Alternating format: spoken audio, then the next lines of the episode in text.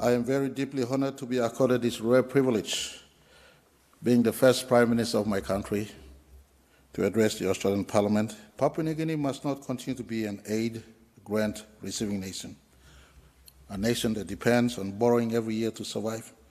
We must become a strong country, standing on our two feet, economically independent and strong, so we too can help Australia maintain democracy, preserve peace, and ensure stability in our part of planet Earth, in our Pacific. We pledge to work hard to ensure PNG emerges as an economy that is self-sustaining our nation so that we too can help keep our region safe, secure, and prosperous for our two people and those in our Indo-Pacific family.